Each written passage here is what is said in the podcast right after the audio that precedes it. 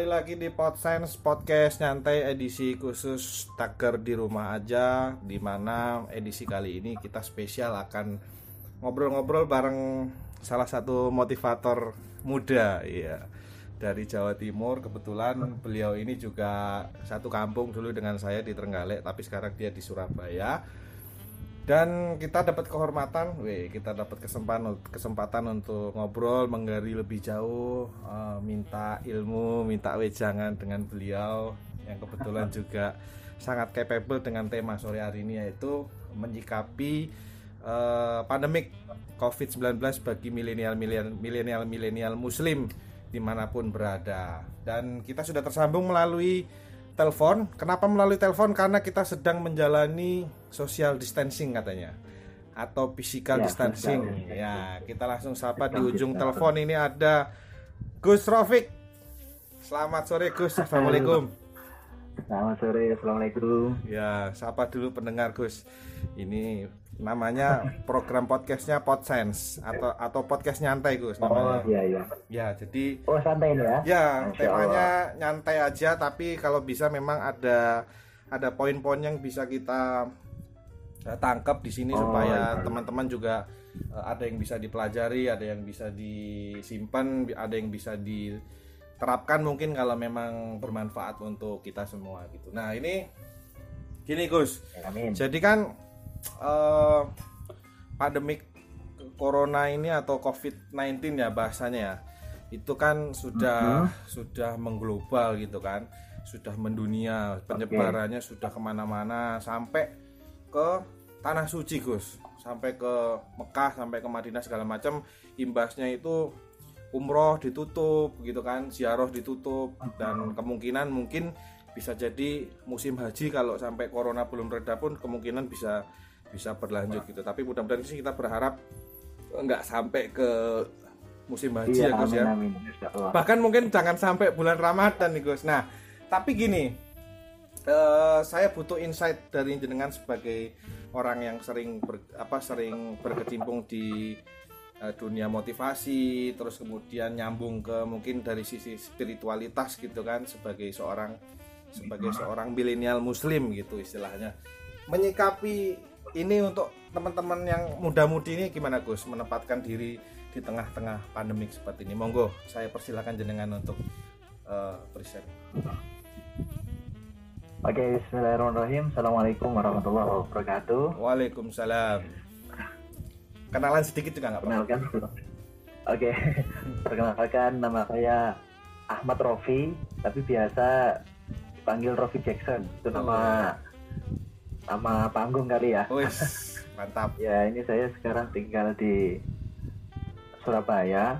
Yang mana Surabaya saat ini juga sedang apa ya leben, tapi masih ada beberapa aktivitas yang masih hidup, misalnya kayak orang yang akan mengirim apa logistik kali ya makanan makanan uh, sembako kemudian alat kesehatan itu jadi sebelum masuk Surabaya disemprot dulu.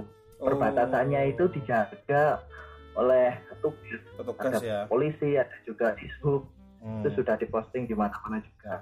Ya, ya, Tapi iya. kadang-kadang masih banyak anak muda, kadang-kadang sore-sore seliweran.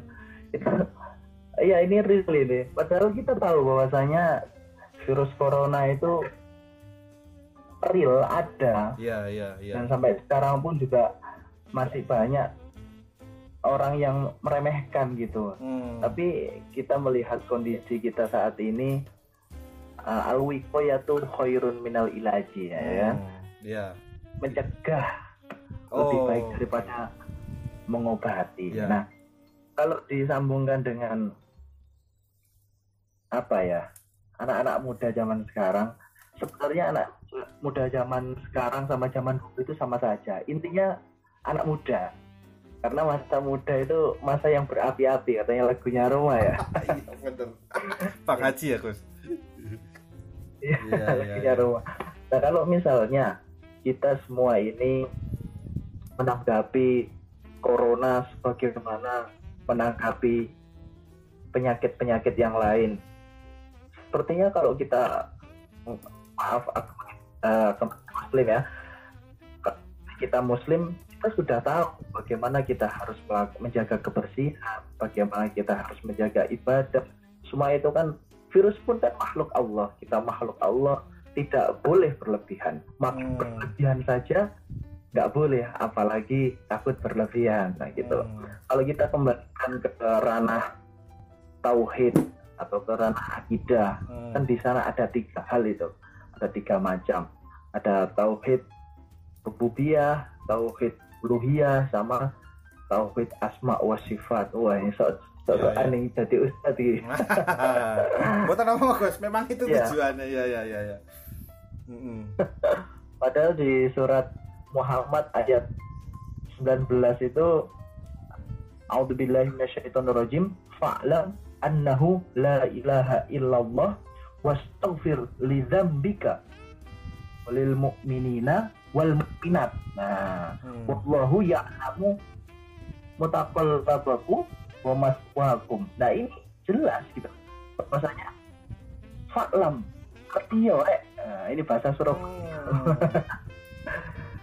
Ketahuilah annahu. Nah, di sini ada nun itu bertasdid sungguh-sungguh.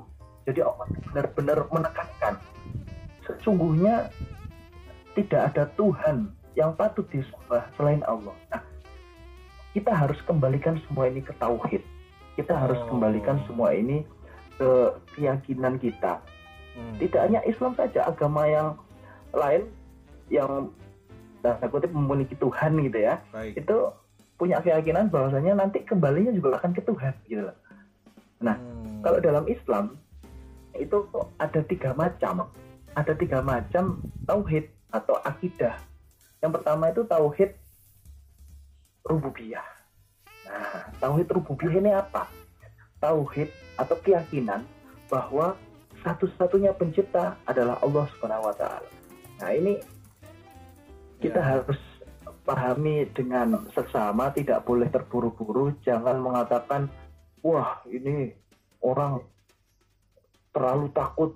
Ya, oh, ya. orang ini nggak mau salaman dan lain sebagainya. Hmm. Sebenarnya dalam Islam pun dalam Islam pun kita kan dijaga ya kan kalau bukan mahrom kita oh iya tidak iya, boleh iya. tersentuhan betul, kemudian betul. kalau misalnya uh, apa kita belum bersih belum cuci tangan sebelum sholat sebelum melakukan yeah. ibadah kita berwudu dulu semua Terus, itu sebenarnya sudah sudah ada tatanan ditunjukkan ya. dalam agama dalam hmm. dipaparkan dalam Islam lagi ini kita kembalikan ha, kita kembalikan ke tauhid kita kembalikan ke keyakinan.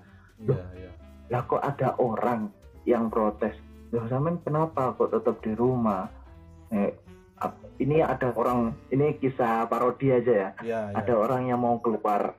Kemudian loh mau ke mana bro? Keluar itu. Ini kita di depan rumah. Alah daerah kita itu bebas corona atau bebas virus apa itu hmm. nah mungkin anjuran pemerintah kan kita disuruh di rumah untuk memutus tali uh, apa namanya untuk memutus virus atau uh, apa ya istilahnya untuk memutus penyebaran hubungan nih orang orang yang terkena virus gitu ya istilahnya. Yeah, yeah, yeah, yeah, nah dia oh gitu ya sudah apa salahnya kamu uh, apa salahnya saya keluar rumah? Oh gitu ya. Habis itu ketika orang yang mau nanya tadi tanya balik lah itu kenapa kok pakai helm? Ya kan?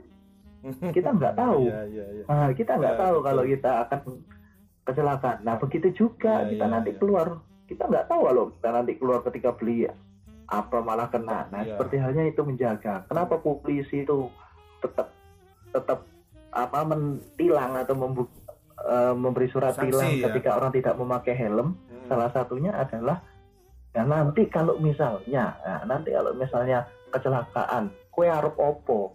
Kamu mau apa coba ayo? Nah, seperti itu kan dalam Islam juga. Nah, itu adalah salah tauhid yang pertama itu. Jadi kita harus yakin sepenuhnya sama Allah bahwasanya ini adalah uh, ujiannya apa namanya tes nguji iya, kamu seberapa besar keimanan kamu. Iya, iya, anak-anak muda ini kadang-kadang uh, punya jiwa yang ingin selalu menantang. Apa ya istilahnya? Hmm, Eh, pengen sesuatu kan? yang membuat dia itu wah ini seru nih kayaknya. Keluar aja lah. Nah nanti dikejar polisi. Waduh ini bahaya nih kayak gini. Dan itu nyata iya, adanya. Iya, iya, Jadi malah Surabaya ya. sendiri pun di perbatasan kalau disebutkan daerahnya daerah ini ya Juanda Hmm. itu kalau dilanjutkan ke lurus ke arah Kenjeran itu namanya Gunung Anyar. Nah sekarang Gunung Anyar itu jalannya sudah diplong Oh. tol rakyat namanya Mer. Nah itu udah dibuka itu.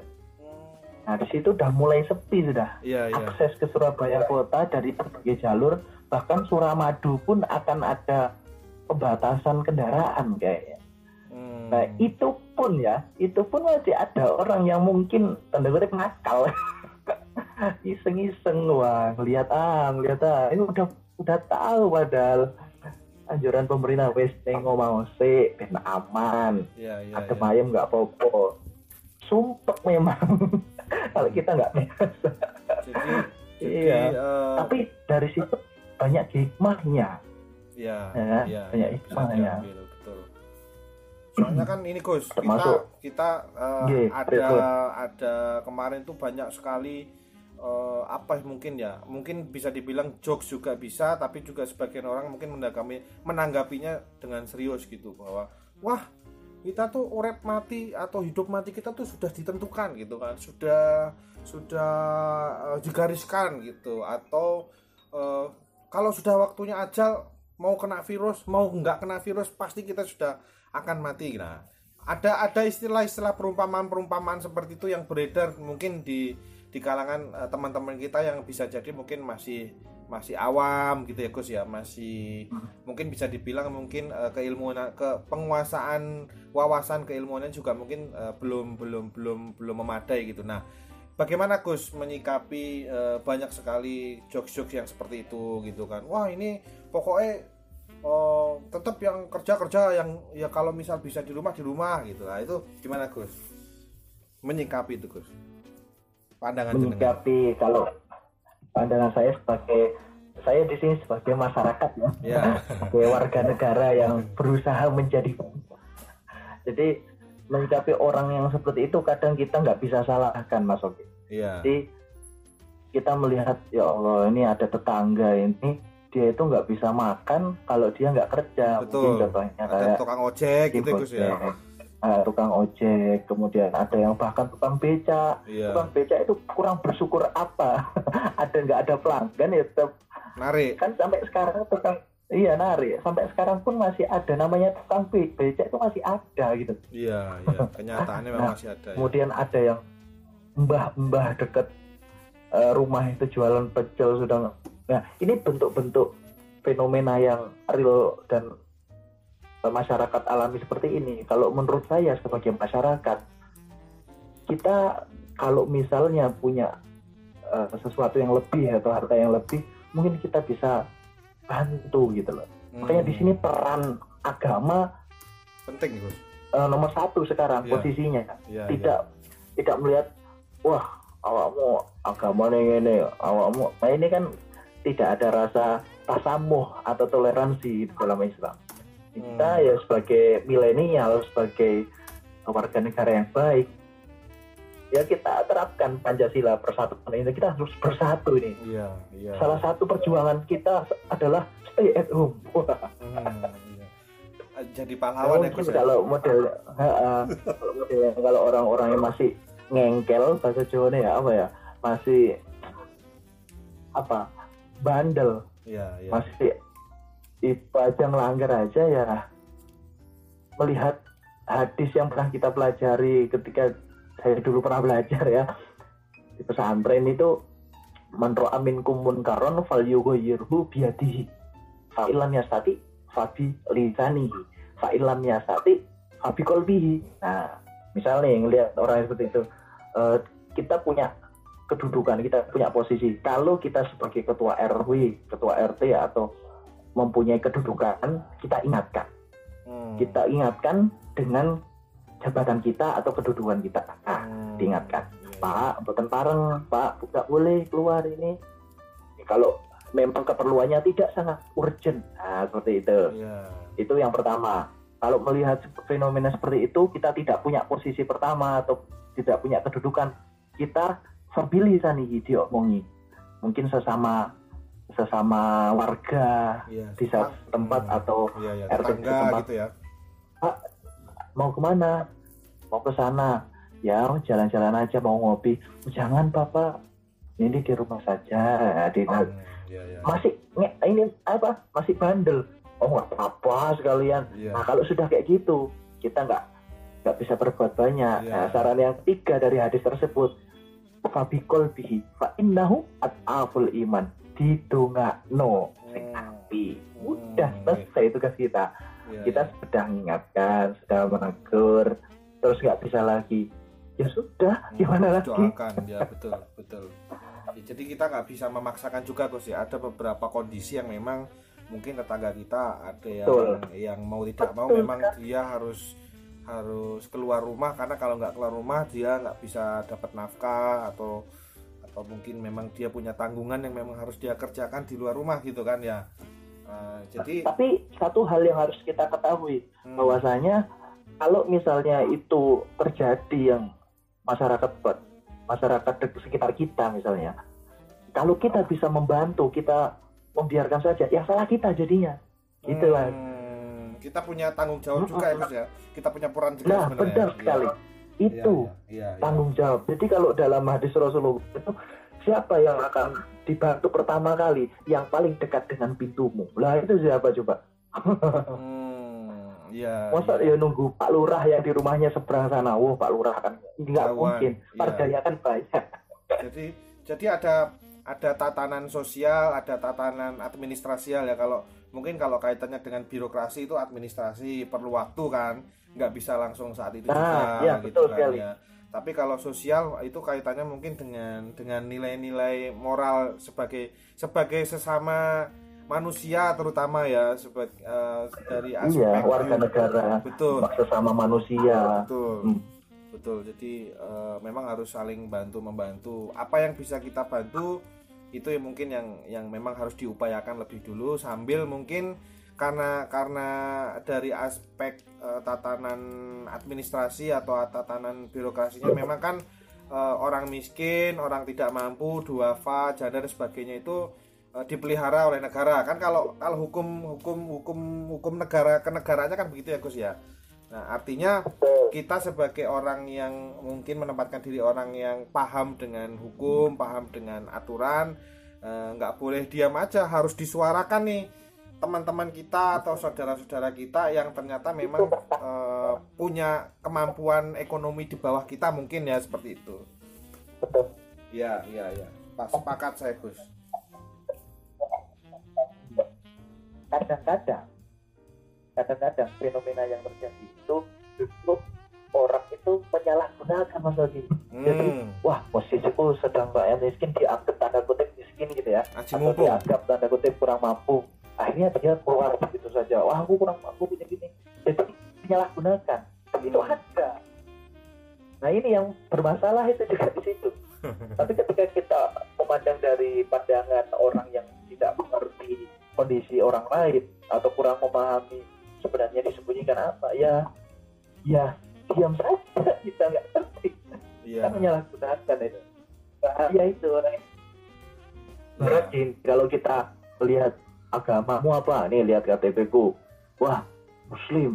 Tapi ternyata dia nggak sholat. Nah, seperti hanya seperti ini. Hmm, Oh, kamu apa? Kurang mampu? Ini rumahku di sini. Padahal dia mampu. Ya pengen cari. Ini aja.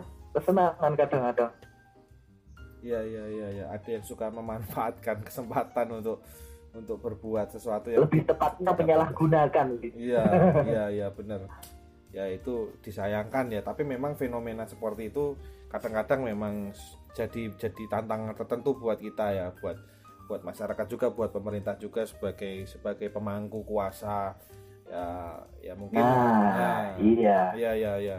Ya, itu mungkin peran kita eh, yang paling utama adalah bagaimana kita berbagi edukasi dengan keluarga dulu, dengan yang dengan yang paling dekat dulu, nanti nyebar ke teman-temannya, ke circle-nya mungkin ke eh, sesama teman ngaji atau sesama teman taklim ya. begitu ya memang yang yang paling tepat yang paling efektif itu seperti itu nah, uh, hmm. jadi kita nggak usah jauh-jauh yeah. ingatkan orang luar dulu padahal keluarganya nggak diingatkan. Itu berbahaya. Hmm, padahal yeah. harusnya itu orang terdekat dulu gitu loh. Siapa lagi? Kalau ter, orang dalam lingkup keluarga kita atau orang terdekat kita sudah beres baru tetangga tetangga baru. Nah nah sekarang WFH kan apa-apa online dan lain sebagainya. Itu salah satu cara kan kita bisa menyuarakan. Ayo stay at home. Ingat di luar sana masih kritis. Kita berdoa yang banyak kita mendukung yeah, yeah. pemerintah dengan cara apa? Ya ini stay di rumah dan menyuarakan. Yeah, yeah, yeah. terus berdoa. Iya sederhana sebenarnya. Cuman ya yeah, memang, itulah. memang kita harus banyak mensupport saling support. Betul. Karena memang gini Gus memang uh, mungkin kalau untuk uh, generasi-generasi seperti jenengan seperti saya juga uh, fenomena ini kan termasuk fenomena baru ya. Belum pernah belum ya, pernah belum pernah ada belum pernah terjadi. Sehingga mungkin memang uh, di satu sisi memang perlu ada penguatan.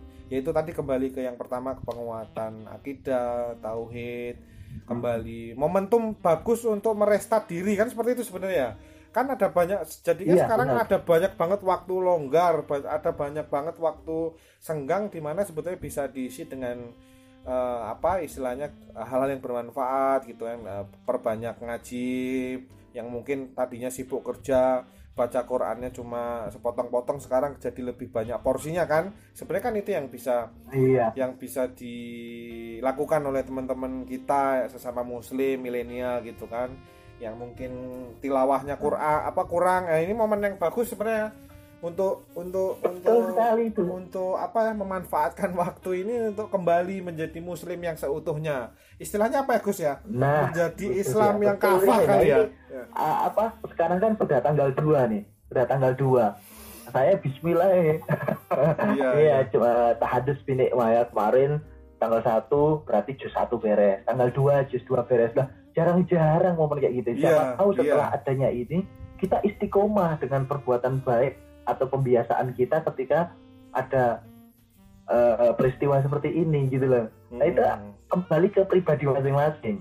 Tapi sebelum kembali ke pribadi masing-masing kita tidak boleh lepas saling mengingatkan. Nah itu watawaso bil hak watawaso bis nah itu pentingnya di situ. Hmm, iya iya iya iya ya soalnya kan uh, apalagi sekarang banyak banget ya uh, seperti platform-platform yang mendukung kita untuk belajar bareng sebenarnya. Kita kita bisa mensiasati wah kalau misalkan belajar dewe rasanya kok suntuk gitu kan. Nggak ada yang ngoreksi nggak ada yang ngatur nah bisa juga mungkin memanfaatkan uh, seperti video call ya Gus ya.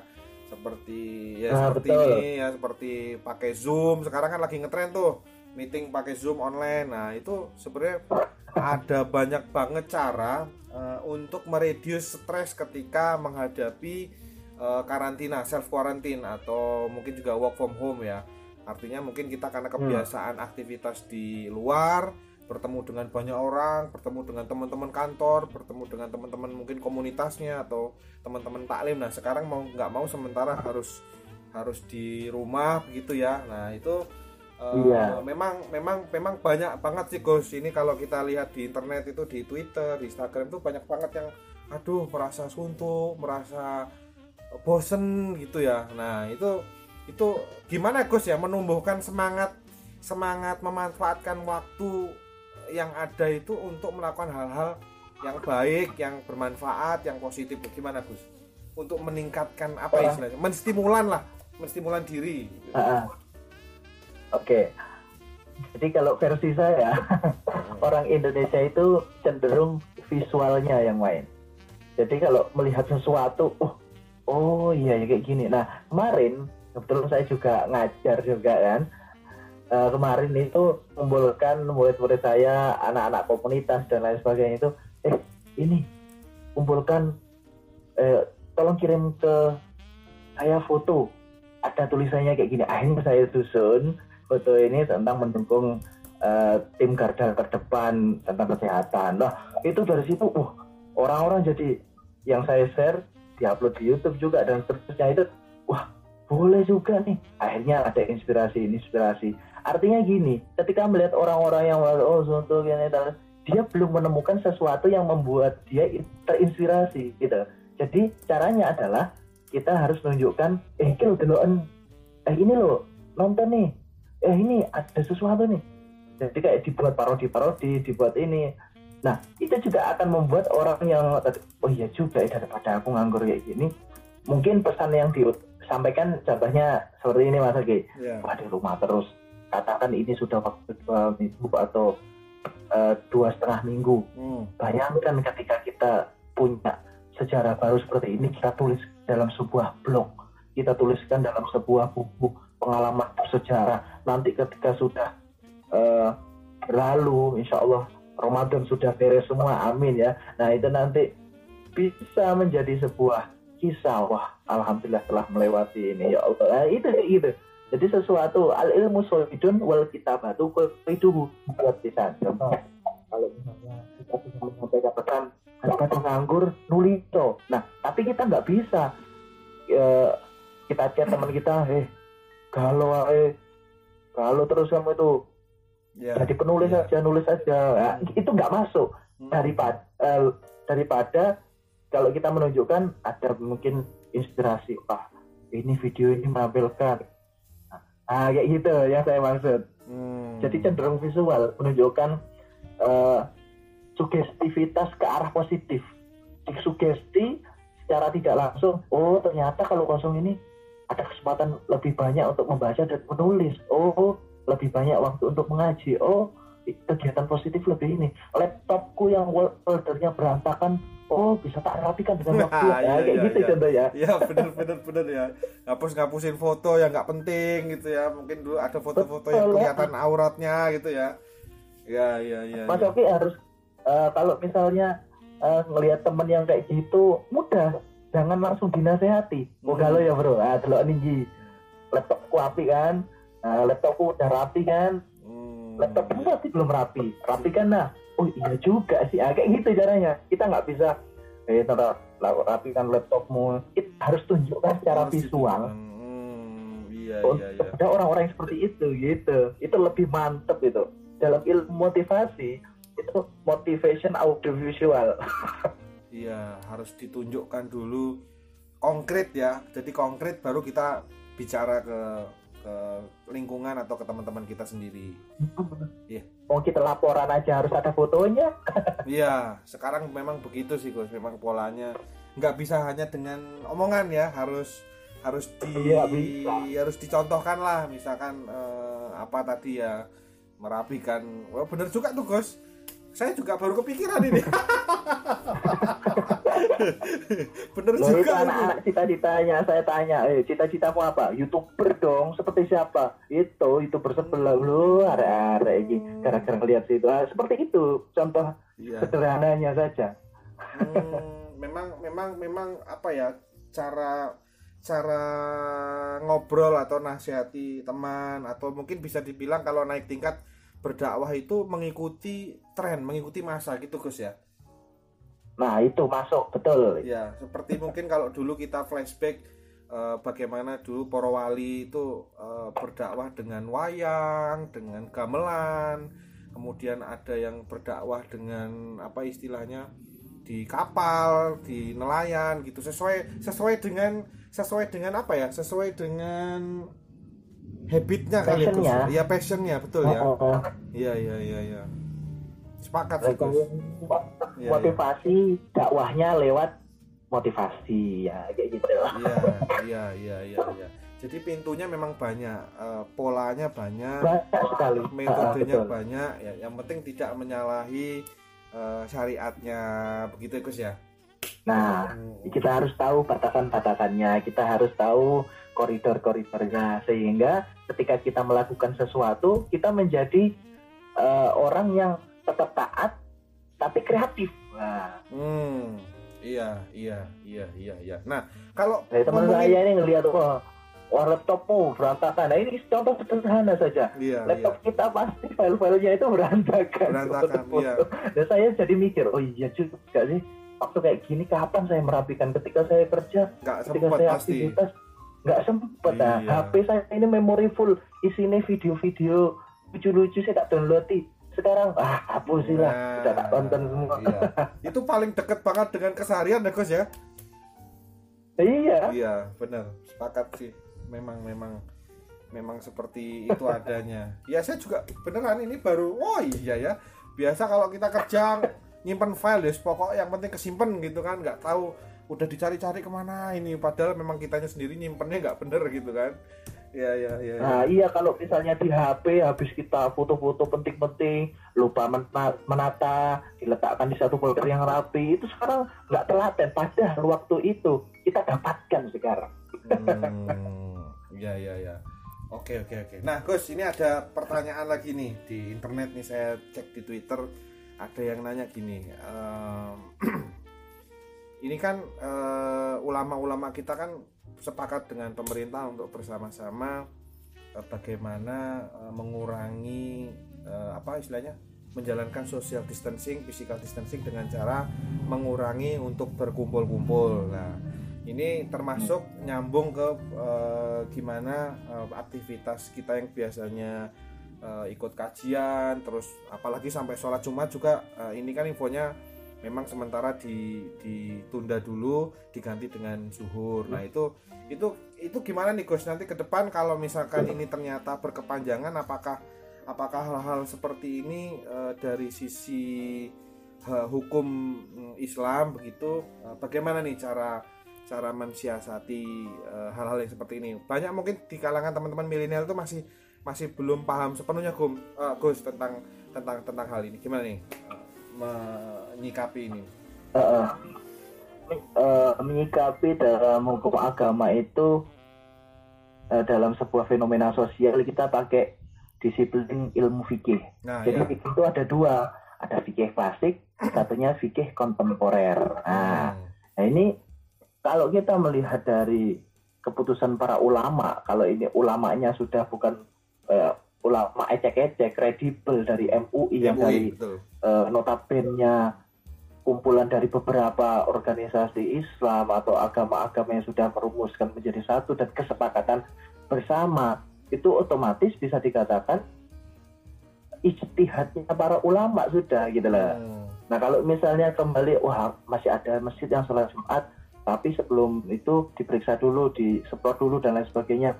Itu ijtihad masing-masing. Nah, ini Hmm. pandangan ini masih subjektif dari saya, Ya, saya pribadi ya. ya, Karena melihat fenomena yang ditentukan pemerintah saat ini di luar kumpul dan seterusnya, kita harus tahu kondisi. Hmm. Kita harus menyesuaikan. Kalau misalnya itu masjid besar misalnya, masjid ah, kalau di Surabaya itu Al Akbar, Masjid. Agung Surabaya Jakarta Istiqlal Itu- gitu ya. mener- menerapkan seperti itu wajar dong orangnya kan tidak warga setempat situ gitu kan. Hmm. jadi orang luar orang ini wajar seperti itu Oh, itu udah ada fikihnya kontemporer Hmm. nah dulu ketika zamannya eh, Rasulullah ketika menikah memang ada resepsi memang ada eh, apa namanya video sinematik memang Hmm. ada nggak ada Belum zaman ada, dulu tapi ya. sekarang kalau ada kemudian kenapa dibolehkan nah, itu namanya fikih kontemporer jadi ada pertimbangan-pertimbangan khusus yang sudah di eh, apa namanya sudah dimusyawarahkan secara dalam oleh Hmm. ulama-ulama terkait gitu. Ya. Kalau dari saya besok misalnya ini hari Jumat nih, Hmm. nah ini di kampung nih ada masjid dan yang sholat itu sebenarnya itu itu aja. Ya Bismillah, Insya Allah saya Ya. berangkat kalau itu ngadakan Jumatan. Ya, ya, ya. Nah, karena warganya ya ya itu aja nggak dari luar. Ah, ini Nah, mungkin ya. sebelum- Tergantung situasinya mungkin pun- Gus ya. eh, untuk eh, eh, antisipasinya disemprot, kemudian hand sanitizer. Nggak boleh masuk masjid sebelum itu semua dilakukan. Nah ini kan salah satu bentuk Ikhtiar. istihad juga, Iya, walaupun iya, ada iya. sholat Jumatnya. Tapi kalau ada masjid lain dengan jarak satu meter, satu meter, nah itu istihadnya masjid itu kita nggak bisa menyalahkan. Lagi-lagi Hmm. seperti itu. Ya, Artinya orang itu ketika melihat fenomena jangan lantas di justice. Wah, wong iki ya. lawan. liberal, radikal, ini ini. Waduh, iki sing ngomong kayak iki sing berbahaya Iya, di Indonesia. Benar, gitu. benar. soalnya kan uh, seruan mengenai social distancing, physical distancing kan udah kalau kalau nggak salah kita sudah terhitung udah dua minggu jalan ya Gus ya, termasuk Betul, dua kali termasuk dua kali jumatan juga uh, di Jakarta juga Terlewati, sudah sudah terlewati ya. Terutama memang benar masjid-masjid besar itu diprioritaskan untuk ditiadakan terlebih dahulu dan diganti dengan sholat zuhur masing-masing di rumah. Nah ini uh, Ah, ah. pertanyaan awam sekali Gus. Nah ini bagaimana dengan Jumat berikutnya buat teman-teman yang mungkin sudah dua kali sholat Jumat kemarin sudah absen nih istilahnya diganti ke zuhur. Nah ini gimana Gus? Eh, dari sisi aspek hukum fikihnya juga seperti apa gitu? kan sholat Jumat eh, apa 40 orang gitu ya kan Betul ya. kemudian ada wasiatut takwa dan lain sebagainya Betul. ya, ya kita berdoa saja Bismillah Insya Allah waktu dekat ini eh, waktu dekat ini sudah pulih dunia khususnya. Indonesia Amin, amin. Gitu. Allah, ya. dan kita semua ikhtiar bekerja sama bersatu berdoa semoga uh, fenomena ini segera berakhir Iya, iya. kalau misalnya kembali ke apa namanya Jumat depan nanti bagaimana ya yakin aja Bismillah semoga sudah selesai keyakinan saya kayak gitu sih Iya, iya. Memang memang memang sepertinya kalau bicara keyakinan setiap insan, setiap kita manusia entah yang muslim ya. memang sebetulnya memang harus selaras semua kalau bisa memang punya keyakinan yang sama bahwa kita berharapnya Ah. pasti sama semua bahwa ini harusnya eh, mudah-mudahan segera segera berakhir gitu kan ya. betul betul Jadi kita bisa kembali beraktivitas seperti halnya hari-hari hari-hari sebelumnya, hari-hari normal, tetap bisa jumatan. Apalagi sebentar lagi mau Ramadan ini Gus ya. Mau iya mau lebaran eh mau ya. Ramadan nih bulan suci Ramadan udah mau tadarusan, mau terawehan, meskipun sebetulnya teraweh bisa juga dilakukan di rumah Gus ya. Tapi istilahnya ini kan kita mewarisi eh, budaya atau kultur masyarakat kita yang teraweh itu enaknya senengnya ke masjid berjamaah terus. Bareng-bareng, Iya, benar. Memang memang memang ini kan budaya budaya kita Gus ya, tidak bisa disalahkan gitu. Memang Mm-mm. bahwa ini tuh sudah jadi kebiasaan orang gitu. Dan dirasa memang baik positif kan. Berjamaah itu baik gitu kan. Dari sisi Betul. dari sisi pahala juga eh, jadi 27 kan ya. Jadi makanya ini termasuk termasuk banyak sekali menjadi keresahan kita sebagai muslim. Wah ini kalau misalkan amit-amit ternyata masih belum selesai wah ini bulan puasa kita harus harus harus bermasing-masing dulu ini kan tapi tapi itu kekhawatiran manusia mungkin wajar Gus ya. Ada ada wajar wajar. Di ada- Al-Quran pun ada. Iya, ada ketakutan-ketakutan seperti itu. Nah, ini gimana nih misalkan Gus eh, kalau yang kemarin sudah dua kali absen tuh Jumat besok tetap harus eh, berusaha untuk Jumatan atau gimana Gus? Ini saya menempatkan pertanyaan sebagai orang yang tidak tahu ilmunya gitu Gus. Gimana nih? ini kayaknya eh, ke Ustadz ini harusnya nih Nah, kalau saya Tapi mungkin tapi mungkin memang memang memang saya berusaha untuk memang debatable kali ya. Ada ada pak ada ada banyak sekali pandangan mungkin ya. Nah, ini sel- Ah, ah. selama memang masih ada masjid yang uh, melaksanakan Jumatan Gus, ini kita sebagai seorang muslim tetap harus berangkat atau gimana? Seperti halnya gini kalau analogi saya kita mau sholat kemudian nggak ada air waktunya habis ya pakai tayamum nah kayak gitu Hmm. tapi kalau seperti ini posisinya kita mau sholat Jumat eh ternyata deket tempat kita ada yang sholat Jumat ya, ikut aja kalau menurut ya? saya kayak gitu Hmm, baik, baik. Ya, kalau ya. misalnya kalau misalnya nanti kita wah mau sholat Jumat tapi masjid pada ditutup masa kita memaksakan diri untuk sholat Iya. Jumat nggak mungkin dong Iya, iya, iya, Insya betul. Allah maafu anhu nah gitu Iya, iya, iya, iya. Sepakat sih. Selama memang ada azan, ada azan Jumat, ada panggilan Jumat ya. betul betul sebisa mungkin kita tetap tapi ikhtiarnya mengamankan diri ya seperti tadi ya Gus ya bawa sajadah sendiri terus bawa ah ya hand betul sanitizer terus sudah berwudu mungkin dari rumah Gus ya sudah berwudu dari rumah harus sudah harus sudah berwudu harus sudah sudah mandi sudah suci. Iya. nanti eh, sebelum berangkat pakai hand sanitizer atau ketika masuk di masjid itu sudah disiapkan. Nah itu tapi juga harus ikhtiar kayak gitu gitu. Ya, jangan ya. asal kita sholat Jumat. Wah ini kita udah dua kali sholat. Kita harus sholat Jumat. Terus dengan seadanya waduh nggak bisa itu. Iya. Jadi tetap tetap harus ada usaha untuk memastikan bahwa eh, kewajiban saya eh, kewajiban kita sebagai seorang mukmin sebagai muslim itu Muslim. tetap Amin. bisa dijalankan begitu Gus ya. betul Oh, sekali siap. Saya kira memang sangat jelas sekali untuk teman-teman pendengar semua kalau memang ada yang punya keresahan yang sama.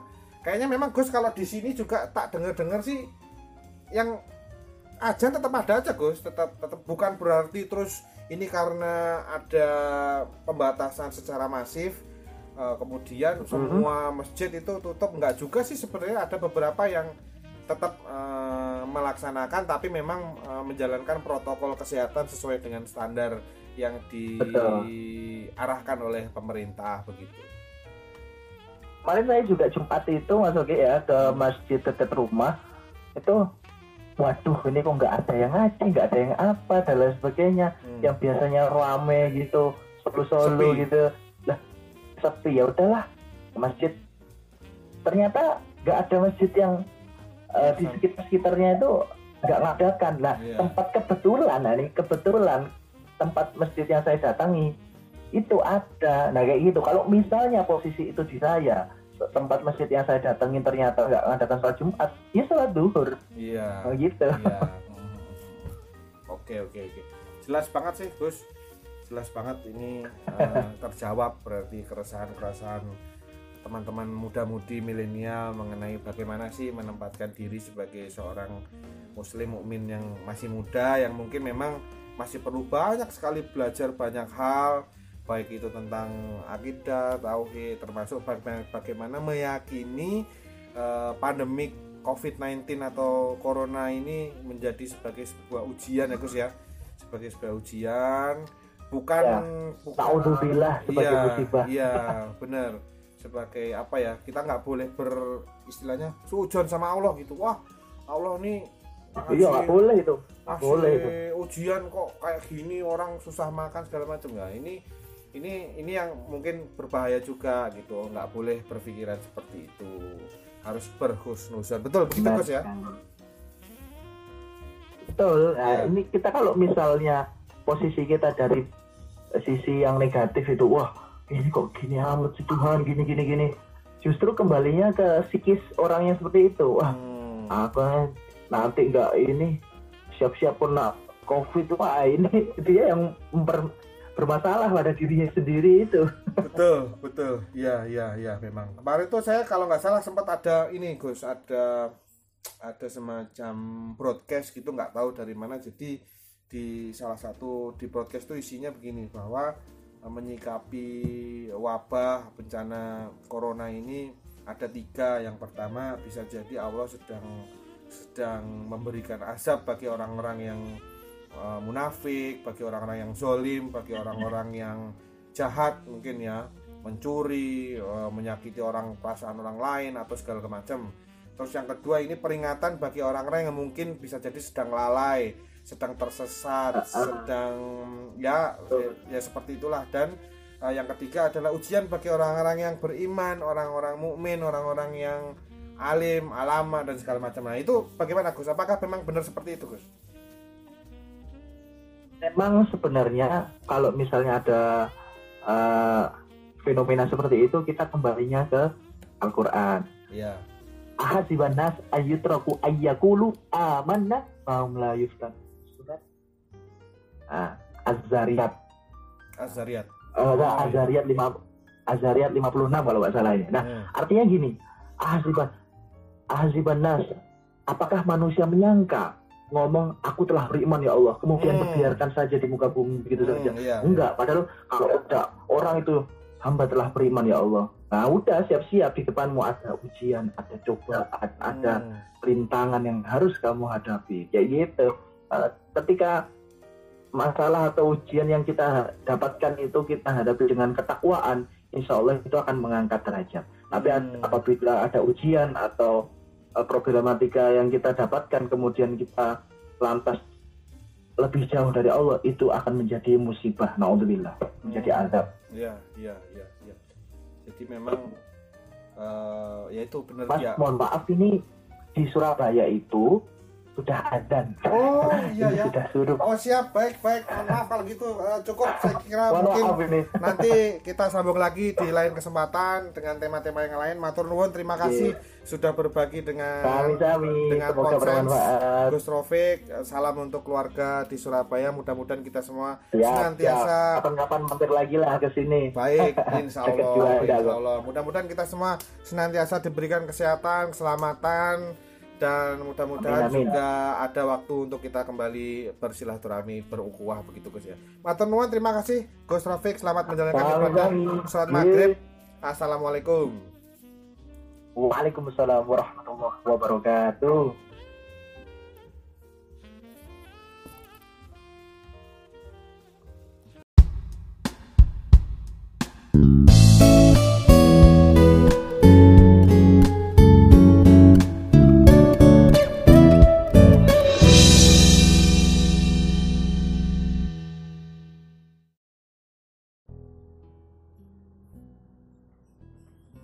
Ya demikian tadi obrolan Podsense podcast nyantai masih dengan edisi tagar di rumah aja bersama salah satu narasumber gue yaitu Gus Rofik Jackson yang merupakan motivator muda dan juga eh, ustadz di Surabaya.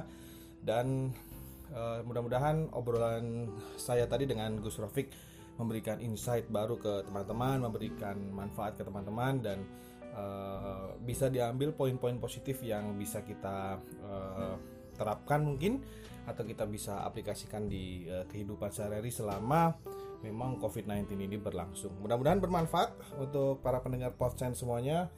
Eh, jangan lupa buat teman-teman yang masih pengen eh, ngasih masukan, ngasih saran, kritik bisa langsung DM ke Instagram gue di OKKIARD atau di Twitter gue di Oki Ardianto. Eh, gue terbuka terhadap semua masukan teman-teman semua demi eh, kemajuan dari Podsense atau podcast nyata ini.